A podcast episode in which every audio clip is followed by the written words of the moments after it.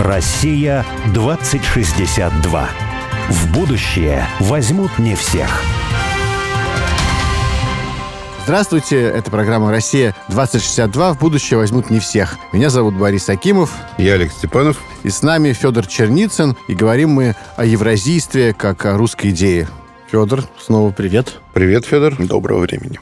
А ты знаешь, что ты в начале программы в подводке говорил о том, что меня посетила недавно какая-то такая вот идея, что русская, русская идея вообще — это идея ответственности. И вот если говорить о пространственном выражении вот этой идеи ответственности, она как раз вот выражается в евразийстве в том смысле, что, если совсем максимально быстро и просто об этом сказать, что представители каких-то других цивилизаций, в первую очередь западных, да, когда они приходили на какие-то территории, то там после этого часто мало чего оставалось, да, то есть они поглощали это, ну, или устраивали какой-нибудь геноцид. Та жизнь местная, которая там была, она растворялась. Индейцев, когда... например. Ну, индейцы, да, которые, кстати говоря, недавно были героями нашей программы. История экономическая, история мира, кембриджская причем. Книжка а... ты имеешь в виду, да? Книжка, да. Ага. Они измеряли в потребительском пакете до эпохи колонизации и после эпохи колонизации, как люди жили в Африке, как люди жили в Азии, как жили в Европе. И получалось, что до эпохи колонизации каждый человек себе мог позволить примерно одинаковое количество благ, а после эпохи колонизации в десятки раз так, разница. Так и было. Еще и три континента под нож пустили, я имею в виду Африку, Южную Америку и Северную Америку. Да. Где эти цивилизации, где эти языки-то?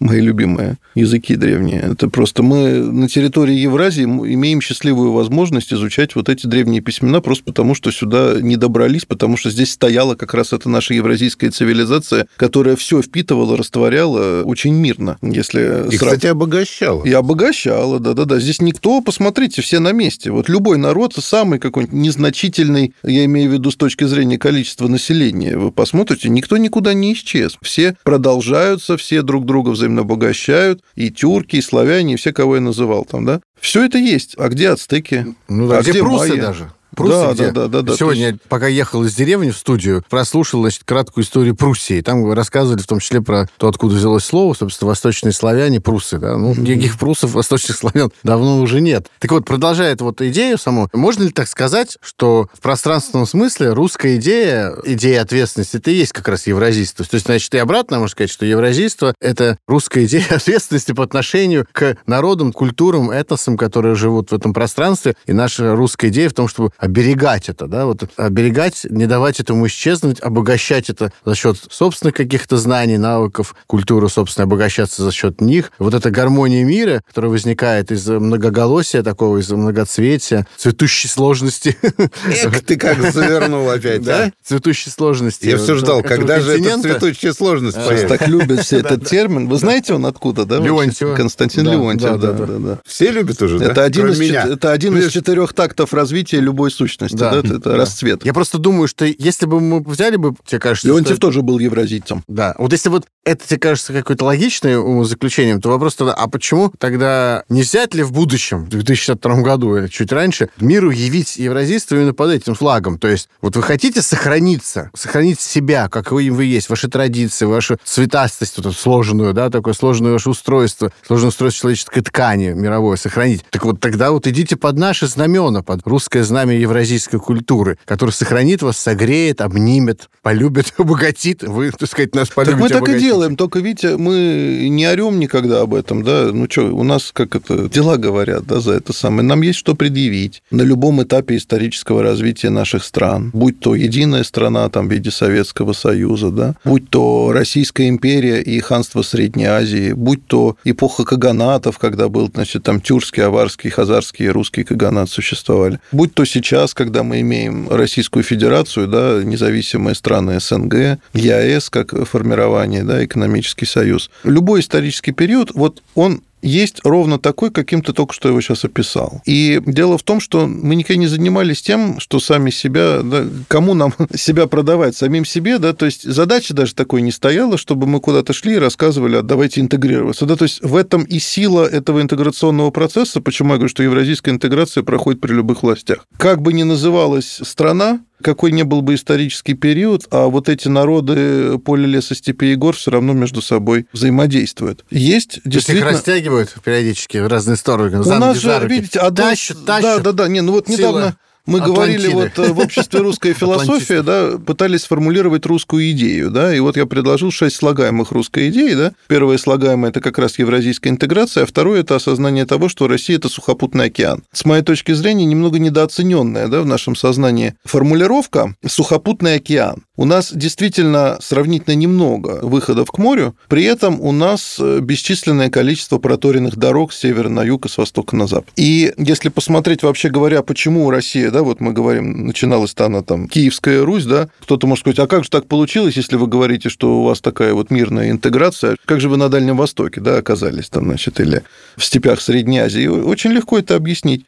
Потому что, во-первых, эм, движение этих народов, оно было взаимным. Давайте вспомним, что это, значит, не с Киева пошли в Среднюю Азию, а вообще сначала было ровно наоборот и ходили друг к другу постоянно. При этом никогда, за, как минимум за последние 2000 лет, здесь не было между народами евразийской цивилизации не было ни одной войны на уничтожение. То есть между усобицы войны всегда были. Война – это одно из состояний человеческого сообщества. Войны есть всегда. Если вы посмотрите на количество войн, которые были в той же Европе, между народами, например, германской и романской языковых групп, внутри самих латинян, их этих войн было гораздо больше, они были гораздо более убийственные. То есть восприятие вот этой континентальной широты нашей страны, ее восприятие как сухопутного океана, оно и рождает вот это ощущение спокойного, комфортного, безопасного будущего нашего. Что такое вообще безопасность, да, как таковая? Откуда шло это движение? Эти люди все, да, что слева направо, что справа налево, когда перемещались по карте, они искали безопасности. Потому что если вы посмотрите, значит, на границы европейских государств, они абсолютно все сегментированы ландшафтом. То есть государственные границы Европы повторяют природное членение. Ну, что я имею в виду? Посмотрите скандинавские страны, да, они вообще себя чувствуют очень хорошо, как у Христа за пазухой, потому что они омыты со всех сторон морем. Туда по суше ты никак не доберешься, кроме как через Заполярье, никто там не ходит. А чем была бы Британия без э, крепостного рва в виде Ла-Манша? А чем была бы Италия без Альпийского редута? Испания без Пиренейской стены? Германия без Рейна? То есть у каждого вот этого европейского государственного образования есть природой сегментированная вот эта географическая территория. А здесь у нас ширь. Вот куда ни глянь, да, вы посмотрите вот это движение «Россия широкая», «Россия долгое государство». В этом смысле вот это движение по вот этой евразийской шире, оно и привело народы, которые проживали на территории запада Евразии, на восток Евразии. Мы говорим вот слово «Украина», да, оно действительно означает «край». Да? Край – это окраина. И мало кто знает, например, что остров Сахалин на языке народа, который живет, коренной народ, Нифхи, по-моему, Нифхи они называются, коренной народ Сахалина. Так вот, на их языке Сахалин называется их миф что означает край земли, окраинная земля. Или, например, когда мы посмотрим на финно-угорские народы, да, что такое Пермь? Так вот, Пермь э, на древнеперском языке тоже означает окраина. То есть Пермь – это Украина финно-угорской э, цивилизационной общности, северная. Меня поразил один финно-угорский факт в Удмуртии. Одним из самых э, распространенных археологических артефактов городищ финно-угорских, которые раскопаны в Удмуртии, был такой предмет, назывался капаушка. То есть это то, чем люди копались в ушах у себя. Филигранно выточенные, с узорами, с какими-то... И вот этих вот капаушек, каких-то костяных, там, всяких разных, вот их вот великое множество. Видишь, какая была высокая культура. А европейцы пальцем ковыряются. Ну, Носу. конечно. А в Якутии... А в ушах тоже. На территории Республики Саха-Якутия, вечной мерзлоте, куча нефритовых украшений отыскивается сейчас, mm. которым там тоже по тысячу-полторы лет. Если говорить про будущее и представить себе, что вот идея евразийства, так как идея такого соцветия, ответственности за это вот многоцветие культур евразийских, она вот шагает, развивается, шагает, мир услышал эту идею, нам удается ее нести в более широкие массы стран, не знаю, культур. А есть вот, э, по-твоему, какие-то границы? Ну, то есть границы евразийства, как вот такой вот гуманистический, я бы сказал, даже идеи. Ну, например, до Ла-Манша надо дойти, или до Британии, или, можно быть, в Африку уже зайти. Где границы? Или, может быть, можно, в конце концов, и весь мир включить в эту идею евразийства, такую как мессианская идея, сохранения многообразия мира? Где границы евразийства да. и атлантизма? А я вам... Да. Ну, послушайте, это, это очень серьезный вопрос, на самом деле. Во-первых, евразийство – это мирная идеология. Нам никуда идти не нужно. Все само идет к нам. Евразийство – это не про то, что кто-то куда-то должен идти. В этом смысле, когда ты сказал, вот, что там кто-то будет нести его на знамя, там, да, эту идею, кто-то должен что-то знать. Да нет, никто не должен. Дело в том, что евразийство как раз оно не нуждается в том, чтобы его кто-то нес на знамя, оно происходит вот само собой. Да? Вот евразийская интеграция, она, она просто есть. Вот ты можешь, конечно... Сама сущность человека, да? Абсолютно. абсолютно. Это, это сущность тех людей, которые Ой, это приятно. Живут Ничего не надо делать. Все уже есть. Мой подход.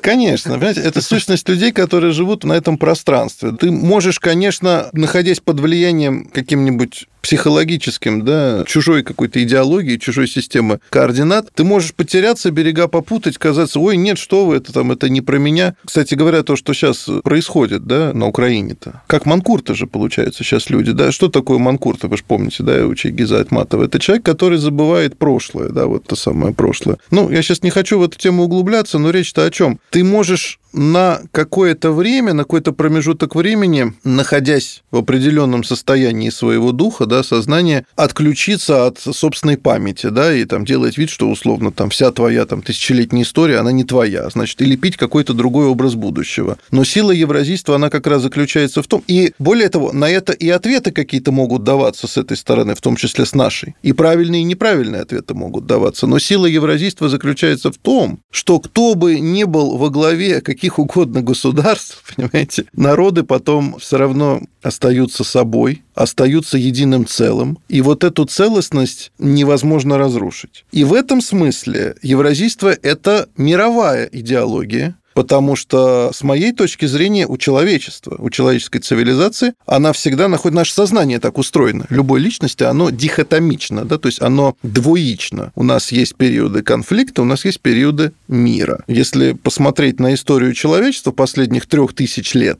вы увидите, что есть глобальная коммуникационная модель двух типов. Вот я ее называю. Модель Восток-Запад, модель Север-Юг. Модель Восток-Запад, она скорее конфликтогенна, она склонна к провокации конфликтов. Вот модель модель общения человеческих цивилизаций по оси Восток-Запад. Потому что на Западе это всегда фанатичное крестоносное желание доминировать, забить собой все, взять ресурсы другого и за счет этого развиваться самому и развивать, кстати говоря, этого другого тоже. Это тоже предусматривается в западной модели. Не надо думать, что там такие прям черти сидят. Да? Но это модель всегда доминирование и признание единого центра силы. С другой стороны, есть Восток, где само понятие времени, а время – это основная категория человеческого сознания, которым мы оперируем, оно, в принципе, устроено и описывается иначе, чем мы к этому привыкли. То есть нам их не понять без хорошего перевода. И вот эта модель Восток-Запад, она очень часто провоцирует конфликты. Вместе с тем есть модель Север-Юг, модель взаимодействия глобальных полюсов Севера и Юга, которая сама по себе склонна к генерации компромиссов. Тот же глобальный Юг, вот для нас, для Евразии Юг, это как раз горы Кавказа, вот для нашей цивилизации, вот там, где все эта история начиналась. А глобальный Север – это наша страна в целом. Россия – это и есть север Евразии. И если вы посмотрите, то вот в рамках этой модели народы склонны как раз к поиску диалога, взаимоприемлемых решений, компромиссов, интеграции. То есть, если там у вас идет конфронтация, Здесь идет компромисс интеграция. И в этом смысле евразийство – это как раз про интеграцию, это про поиск компромисса, это про мирное сосуществование. Поэтому оно вполне претендует на то, чтобы быть абсолютно мировой идеологией, мировой альтернативой для того, чтобы, ну, мы плавно выходим да, на дискуссию о будущем, но я не устаю повторять, что как бы мы сейчас занимаемся какими-то вопросами, я имею в виду сверхдержавы, да, вообще стыдно этим заниматься просто потому, что в горизонте 20-30 лет все человечество ожидает глобальный кризис, связанный с дефицитом пресной воды. Все человечество ожидает глобальный кризис, связанный с невиданным за последние века изменением климатических условий, под которые нам всем предстоит адаптировать свои тела и свои жилища те расходы, которые мы должны будем понести на модернизацию инфраструктуры, ну, на самом деле страшно говорить, это огромные, это даже не мегапроекты, понимаете? Это проекты, которые в состоянии решить только человечество, взявшись за руки. Вот оно евразийство. То есть только мирным путем на основе... Евразийство как, как-то типа такое конструктивный ответ э, глобальным катаклизмам. Ну, я бы да? назвал вообще... Придешь ко мне, попросишь водички. Да-да-да. А если евразиец нальешь... Говорит якут, у которого 10 тысяч озер в Якутии. А, нет, а ты говоришь, а ты евразиец? Он, да. Он говорит, тогда да. Тогда иди сюда. Я тут не могу не процитировать просто, во-первых, Льва Николаевича Гумилева, да, он это все предвидел, кстати говоря, да, в 20 век, дословно, Россия спасется только как евразийское государство и через евразийство. А что он имел в виду? На самом деле Федор Михайлович Достоевский в 19 век да, об этом говорил, что как раз сила и конкурентное преимущество русского государства и русского народа в способности принимать и воспринимать. Нам не надо в этом смысле никуда идти. Конкретно тогда вопрос. Сегодня ехал, пока вот, кроме Пруссии изучал еще историю Польши. И вот я понимаю, вот многовековой сожительство русских и поляков, русского и польского государства, ну, это такая прямо драма травматическая, которая оставляет каждые десятилетия, столетия какие-то шрамы в психологии каждого народа, не заживающие абсолютно. А как мы будем в евразийском мире жить с ними? Да нет Любви? там никакой драмы. Ну, смотрите, Польша, значит, Польша это чисто... Нет Польши никакой. Было такое уже, а потом появилось снова. Ну, послушайте, значит, Польша это чисто славянское государство, да, это государство славянского народа. Польша, оно от слова поле. Польша есть государство славянского славянского народа, который назывался поляне, который потом попал под влияние папского престола. Сначала все были язычниками, там не было проблем. Земледельческий культ, земледельческий календарь и так далее. Когда произошло то, что я называю авраамической революцией, то есть народы мира приняли то, что мы сейчас называем основные мировые религии, приняли христианство, приняли ислам. Христианство было разделено, как вы знаете, была церковь православная, была церковь католическая. Так вот, западные славяне попали под... До сих пор Остались. Ну да. Я имею это что... послушайте, нет, это была смена языка, да, они, они на латинский алфавит там были переведены. То есть это же все еще тогда. И в этом смысле Польша является латинизированным государством одного славянского народа. Значит, Россия никогда не была славянским государством. Да? Значит, у нас здесь из славянского, из чисто славянского только язык, да и то, честно признаться, помните, да, Гоголя, значит, если русский язык хорошенько покопайся, найдете в нем татарский. Потому что больше 30% лексики русского языка – это тюркские заимствования. Ну, такие слова, как товарищ, товар, деньги, таможня, собака. Не, ну в любом языке много заимствований. Да не понятно. в любом, нет. Вот как раз, понимаете, не в любом. Вот в польском их нет столько заимствований. Он в основном славянский, есть заимствование из братского ему германского языка. Так Джейн что делать-то да. с Польшей? Как, как жить? Да будем? ничего не надо делать с Польшей. Пусть, пусть живут спокойно. Нет, это понятно. Но я имею в виду, что может ли евразийство найти в себе какие-то такие психотерапевтические что ли, нотки, Ничего да? мы не будем себе искать. Значит, у нас есть я вода, у нас я... есть еда, у нас есть тепло и сухопутный океан. Пусть э, все остальные что-то ищут. У меня сейчас образ возник, понимаешь? Да. Вот я жил в коммунальной квартире там в 90-е годы, и ночью просто просыпаюсь, можно сказать, и такой, ну, трясется все просто, понимаешь? Я думаю, ну, как и крики такие, вот что-то происходит. Я выхожу в коридор, смотрю, сосед просто стоит и бьется головой об косяк. Бам-бам-бам-бам-бам. Ну, Вы знаете, бы, вот ничего, тут, э, послушайте, на самом деле вопрос... Это как Польша. Очень да. серьезный а, вопрос. Лег спать дальше. Нет, вот э, послушайте меня, значит, это, это очень серьезно. Значит, насчет вот так вот мы поговорили про Польшу. В чем суть-то, да, вот этого нашего евразийства? Оно про приборку у себя дома. Да не надо смотреть, что там в Польше или что там э, еще в каких-нибудь странах, значит, к востоку, к югу, к северу и так далее. Эта идея состоит в том, что у нас есть абсолютно самодостаточная, с исчерпывающей ресурсной человеческой интеллектуальной базой цивилизация в географических границах, дай бог нам их освоить и усвоить, и нам необходимо прибраться у себя дома. Прежде всего у себя в голове. Вот как раз установить, э, кто мы – откуда мы и куда мы идем. Вот про что это речь, да? Евразийство – это по факту осознанность понимания себя как самодостаточной личности. Да? А потом у нас есть конструкция «я», «семья», «род», «народ», «страна», «человечество». Вот на всех шести этажах этой конструкции вы можете построить свое евразийство. Да? Евразийство в масштабах личности – это для начала, чтобы ты хотя бы себя сам идентифицировал, кто я, кто мы... Бывал замкадом. Матушка, батюшка, да-да-да. Кто, мы... кто я есть, да, ответил на себя, кто я есть, что мне не хватает, что у меня в плюсе, в избытке, какое мне нужно равновесие, куда я иду. Да? Если ты смог это сделать, молодец, там, займись семьей, да? построй нормальную семью. Да? Потому что семья – это базовая ценность.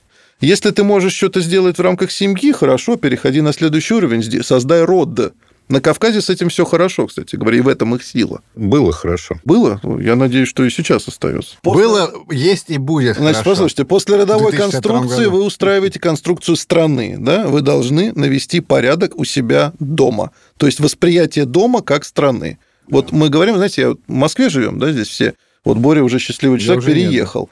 В Москве же как? Вот когда живешь за городом в доме, у тебя понятие дома ограничивается не твоим внутренним жилищем, а все-таки забором, да, у да. тебя огород туда-сюда. А люди, которые живут э, в человейниках, да, вот в этих многоэтажках, там понятие дома ограничивается вот этой входной дверью. Ну, Значит, да, а дальше, клетка даже а дальше хоть твоя. трава не расти. Кто-то да. должен там, вот как велели, сказали, хоть бы починили, хоть бы убрали. Ну, возьми сам в руки щетку, швабру, протри ты этаж у себя на этаже. Нет. Понимаете? Вот, значит... Э, не евразиец. Не евразиец.